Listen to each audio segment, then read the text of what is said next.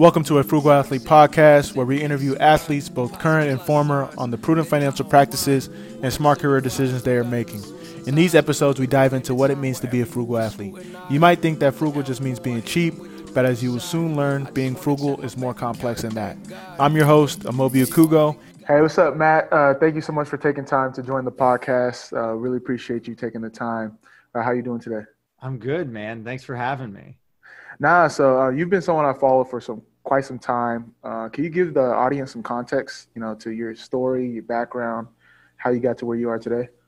Yeah, a former pro athlete. I played 5 years in the minor leagues with the San Francisco Giants. Now I'm a social producer at Uninterrupted here in LA.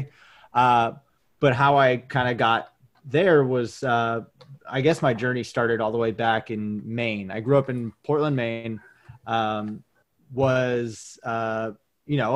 good player, but Maine baseball, obviously it's cold, so you don't get to play all year round. So I ended up moving down to Florida my senior year of high school.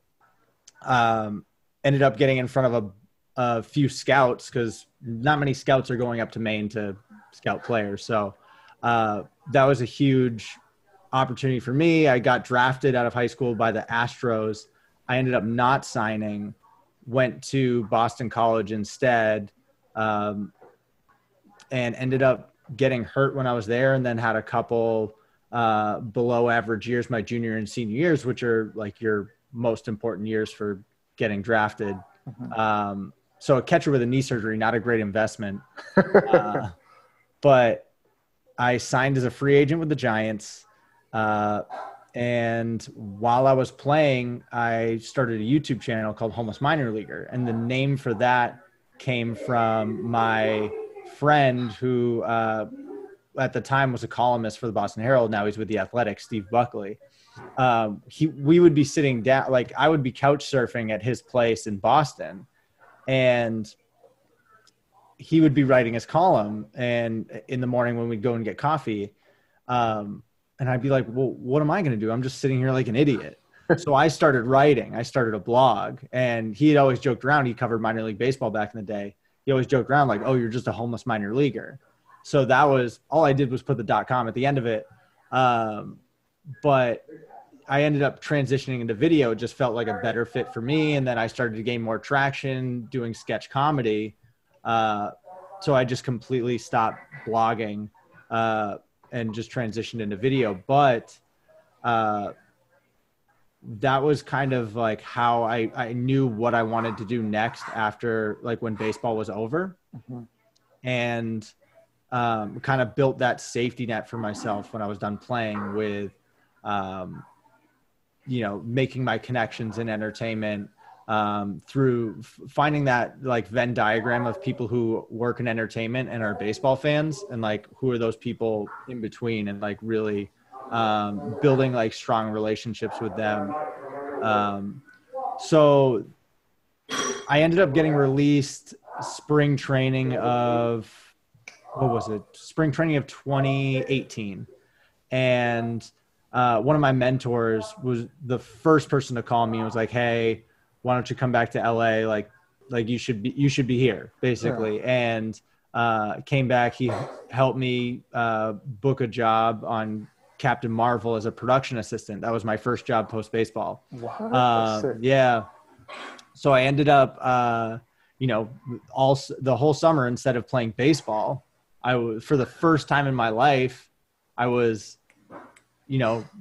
running around on set and, for Captain Marvel. It was dope. I had to tell a bunch of Skrull to, get back to set. And that's one of the most intimidating things ever. They're all super nice, but like when they're all in makeup, you're just like, hey, you guys, your lunch breaks up and they need you back at set.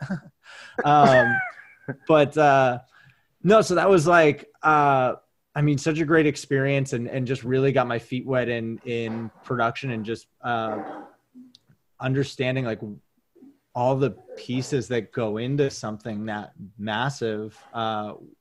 It just was like a crash course for the summer. And after I wrapped on that, I ended up getting connected with Uninterrupted, and they had seen my YouTube videos, which essentially was like a little mini portfolio of my work. And they were like, hey, we need to figure out a way to work together. And then eventually, like, I came on to a bunch of different projects, and then now full-time there as a social producer. But yeah, it's just like a perfect fit. The whole thing is more than an athlete. That's our, you know, our mantra, and showing athletes doing that. And I felt like that was a pretty good fit for me, considering, and you know, obviously you as well, Amobi. No, thank you so much for, you know, that background. It's amazing to see like how you've transitioned, like, so it's almost seamlessly, but you know, you've taken advantage of every opportunity that's come your way. I really want to point out, you know, this Venn diagram thing that you talked about, you know, under mapping out like what you want with the relationships you already have and kind of finding a common ground. Like, how did you develop that? Was it a mentor, or, you know, you just had it? I think it happened naturally. I think in retrospect, I can always say that like, that's what I was like specifically targeting, but you end up just attracting similar people in that way. Right. It just, and building strong relationships. I'd like to say it was like super intentional, but it honestly wasn't. It was through like social media, and then people on social media will reach out and be like, hey, that's like a really dope video. I work in comedy. And it's like, oh wow, that's amazing. And then you make that connection, and now you're friends. And it's like that, that's something that is like so important to do organically, because it can come off as really opportunistic if not. And I think that's like, you just have to let those moments come and let your work show for itself. Yeah. So with you, you know, obviously, you know, you played with the San Francisco organization, you self-proclaimed homeless minor leaguer. Can you talk about that in the sense of like creating your projects and not being afraid to just, you know, share what you have in mind, or share your formats and share your creativity? Yeah. I mean, I think it, like, personally as an athlete, I felt like it was so important for me, especially being an undrafted free agent, to kind of, you like to leverage the situation that I'm in, right? And you, like, baseball was going to be over at some point, so I needed to have something to fall back to. And I found out that I wanted it to be entertainment, and then that was why I started to make videos, right? Because it's all just practice, but also like building, like marketing myself was important too. Not for the sense of like, that would help me to get to the big leagues, but that would help me regardless in life. Right. Like, I felt like it was just such a life skill that is now, one-to-one still works today. So did that click in your mind before you went as an undrafted free agent, or like, you know, like after the first year or second year, as you started to see how it works in the minor leagues? Yeah, I didn't do it. I wasn't like making content my first year. I'd say 13, 14. I didn't start blogging until 15. I'm pretty sure it was 15. And then I started videos 16. So it wasn't until like the second year to the, or actually it was third. This is like the middle of my career is when I started making content. Okay. That's interesting. What I like about you is that you kind of like YouTube University and just, you know, kind of self-taught. Yeah. Basically. That, I mean, everything I did was like self-taught. I was just like, if I didn't know how to do something, I'm like, oh, that's really cool. Let me just YouTube how to do it. And at the time I was using Final Cut. So I was just like, how do I do this multicam thing in Final Cut? And it was just like, Google it. Yeah, that's my teammates behind my back. My teammates used to call me the Google machine. I don't think it was a flattering term, but no, I can joke about it now. But yeah, no, that's funny. That's hilarious. But there's so many resources out there for athletes if they want to pursue another passion. And you're a big advocate, you know, for, you know, player rights. You know, you've spoken with top individuals about. How can I say it in a nice way, the rights for, you know, minor leaguers in baseball. Can you talk about your role with that and like, where do you see it going moving forward? Yeah. So we recently launched Advocates for Minor Leaguers, which is our nonprofit to advocate for minor leaguers because they don't have a voice at the table. There's so many decisions that are being made on their behalf that affect them where they don't have someone there to represent them, which is wrong. Like every other person is at the table there being represented except minor leaguers, where we just accept that their rights, they don't deserve the same rights as everyone else.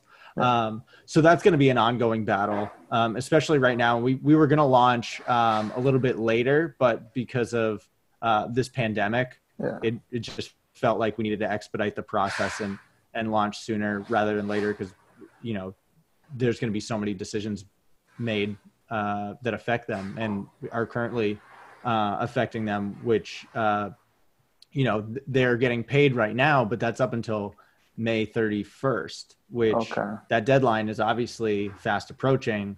And what is Major League Baseball going to do? There is a huge decision they have to make as to whether there's going to be a minor league baseball season or not. And what happens to those minor leaguers that aren't, like, if they aren't able to pay or if they aren't able to play this year, are they going to still be paid? That's really tough. Can you talk about some of the trials and tribulations that you had to go through throughout your career? Because I feel like people see baseball and they're like, you know, one of the longest sports in American history.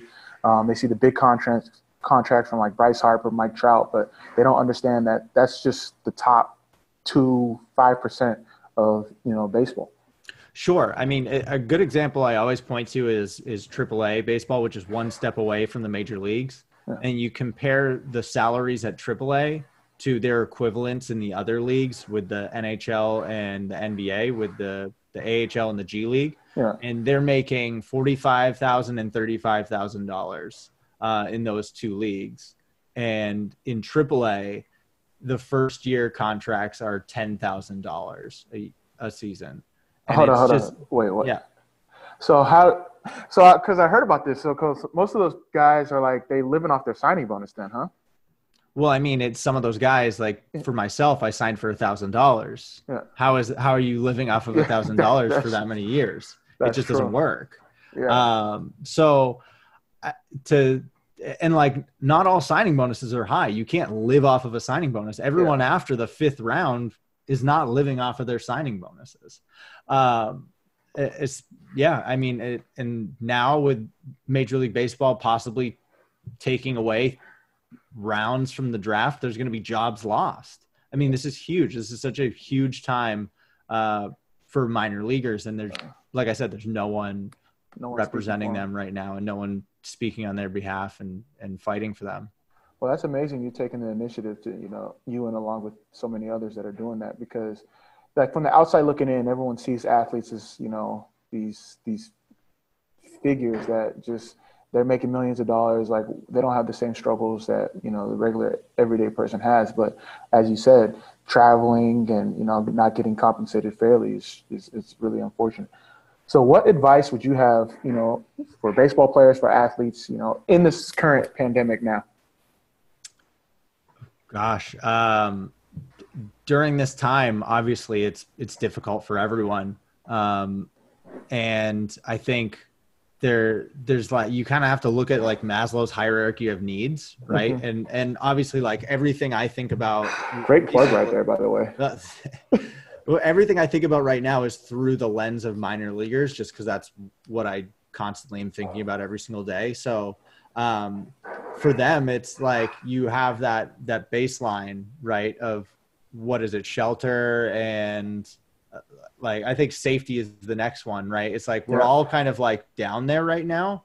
And like, everyone in the US is thinking of like how many, you know, unemployed people there are right now. Like, what's my next paycheck that I'm going to get? Right. And that's the same thing with minor leaguers. Like, they're thinking, what's my next paycheck? They're not at the next level on like the hierarchy where they're like, what's my training schedule going to be like when I'm right? It's just like, like, there's bigger things that they're thinking about right now than, like, sure, they're thinking about where they're going to work out, but they're like, how am I going to get paid? How am I going to pay my mortgage? I have like a wife and kids. Yeah. And that's the issue, right? Is that, like, minor leaguers and just athletes in general aren't thought of as people a lot of times. But they have same life issues that we all do.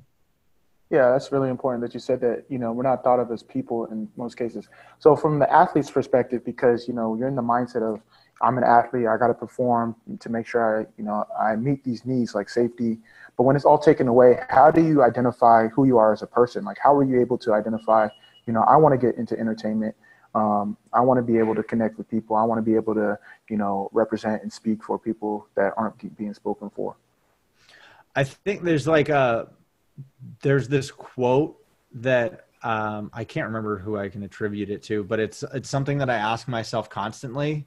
And it's, what have you earned the right to talk about?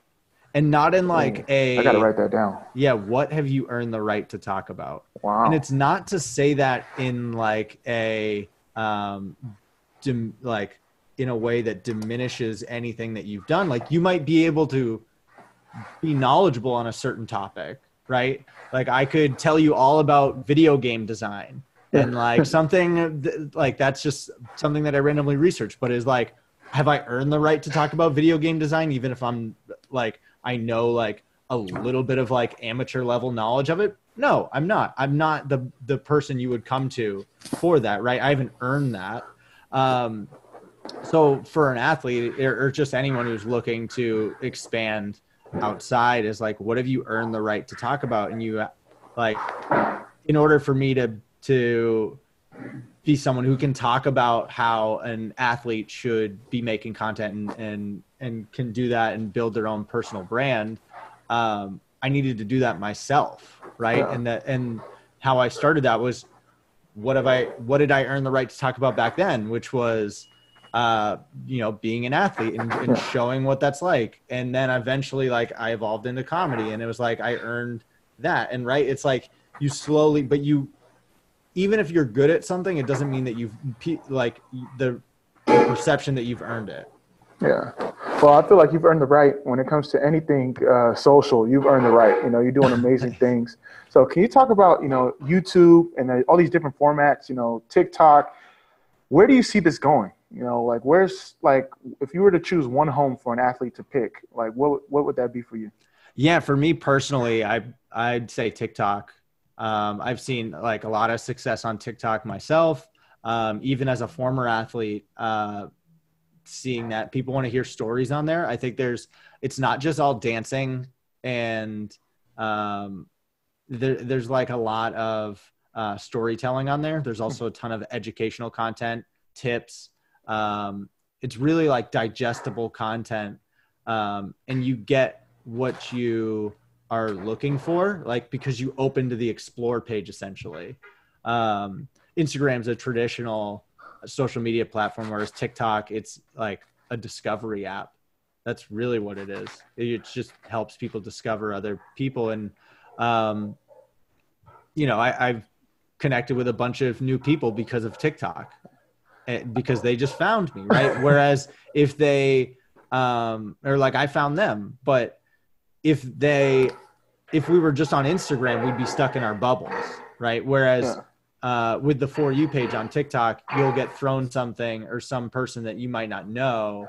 And that's a new way to reach an audience that you haven't been in contact with before. So I think as an athlete, that's if I was like going back, or if I was like still playing, I would be taking a ton of time and putting it towards TikTok, because the growth there is huge. And also it's such a good tool, and like, it's not long like YouTube. If you like, making a YouTube video takes a ton of work, and to really reach an audience now, you have to be like in the 10-minute range of like videos, which obviously that takes a ton of editing and producing. Whereas a TikTok video that flops, gets 100 views, it doesn't really matter, because that was only 15 seconds that you made. You can just go on to the next one, right? I think that's why it's such a low barrier to entry too, is because all we need is like one of these. You don't need anything else besides that. And you can tell stories that way. So it's like a great tool to teach athletes how to be storytellers. I think that's really important. And I remember you telling me when we last caught up, like, yo, get on TikTok. I still haven't got on it, so I need to get on that. Oh, you got to. The ability to tell stories, because as athletes, you know, we have a lot of stories that people can gravitate towards, you know, whether it's comedy, whether it's, you know, just our experiences, how to, all that. When I was doing some research, you know, you have your own IMDb channel. Can you talk about like some of the writing that you've done, like the fifth quarter? So the fifth quarter. So my writing partner, who's also a former athlete, he actually played in the major leagues with the Phillies, the Mets, and the Blue Jays. Okay. But he's going to actually play in the Olympics next year for Team Israel. It was supposed to be this summer, but obviously things happened. Yeah. So he and I are writing partners, and we co-wrote this episode for this show called The Fifth Quarter. It was a sports mockumentary show that existed on Go90. I don't know if you remember Go90. Yeah. But it was Verizon's platform, like over-the-top platform, but basically their streaming service that ended up folding. But we wrote an episode for that show. It was about a disgraced urine collector. He and basically he it parodies the Ryan Braun scandal. I don't know if you remember what happened with that, where Ryan Braun he used the fake urine so he tested positive. His sample tested positive, but what happened was the urine collector UPS was closed, so he had to bring it home, and that doesn't follow the protocol, even though it was sealed and everything. Yeah. So I don't think he had to serve a suspension. Anyway, we basically parody, like a loose parody of that, but from the urine collector's perspective.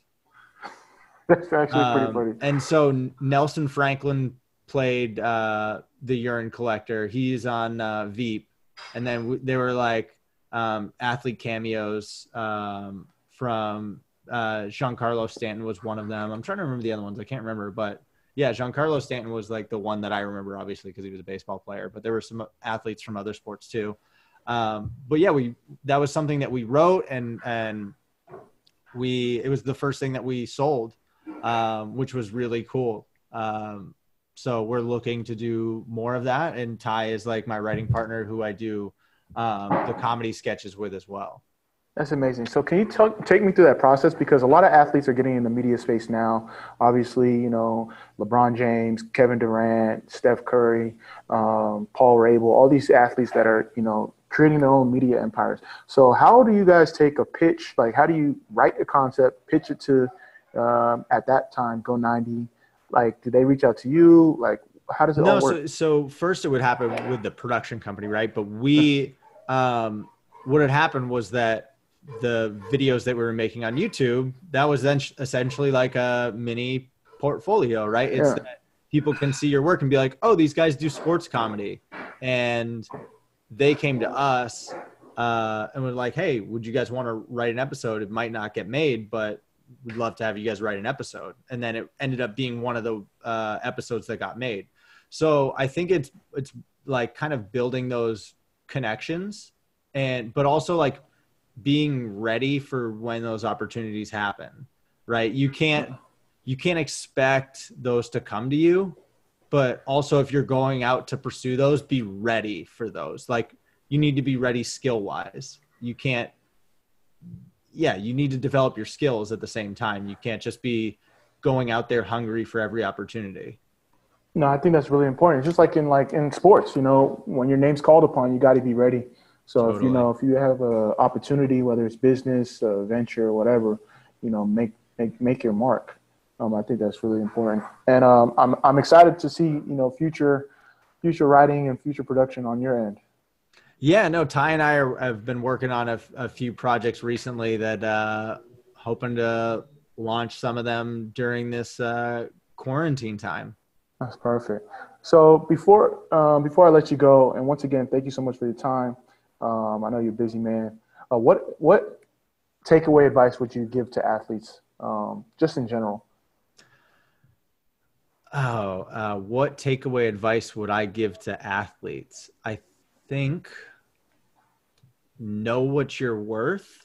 I think that's, and again, it's like, I'm like put like investing in yourself. Mm-hmm. I think that'd be one thing, but yeah, know what you're worth. I think that's just because of the minor league baseball lens that I always like constantly have on. Because a lot of those guys, they're just thankful for their opportunity. Right. And truly like, no, you support this whole system of baseball, right? Like these, like, even if you don't make it to the major leagues, those guys that do make it to the major leagues wouldn't have had anyone to play with. That's true. So I think that, yeah, know what you're worth and be okay for asking, be okay with asking for that.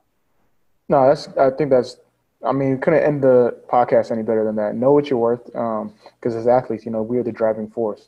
People, the fans come to watch us. The businesses thrive because the players on the field. And no matter what level you're at, the fact that you were able to make it to the elite level shows that you know what you're doing. So once again, thank you so much, Matt. I really appreciate you, not only for getting on the podcast, but all the advice and stuff that you've given me. Where can we find you? I know you're on TikTok, obviously, yeah. YouTube, social. Where can the audience find you and your work?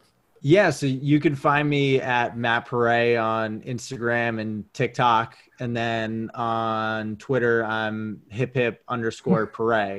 But dude, you're killing it too, man. I mean, Frugal Athlete, like what an amazing concept. When I played, that's constantly all I was thinking about was, how can I save money and what are the best ways to do that? So you're crushing it, man. I appreciate it. But like we said, like you're one of the guys on Team Frugal, like someone that we try to like highlight athletes to follow. So thank you so much for the audience. All his information is going to be in the show notes. Make sure you check him out. He's already going places, but he could always use more support. Thank you for tuning in to this podcast episode. For more information, check out the show notes and go to our website, www.afrugalathlete.com. If you enjoyed, please leave a favorable rating and review and share and subscribe. Thank you so much.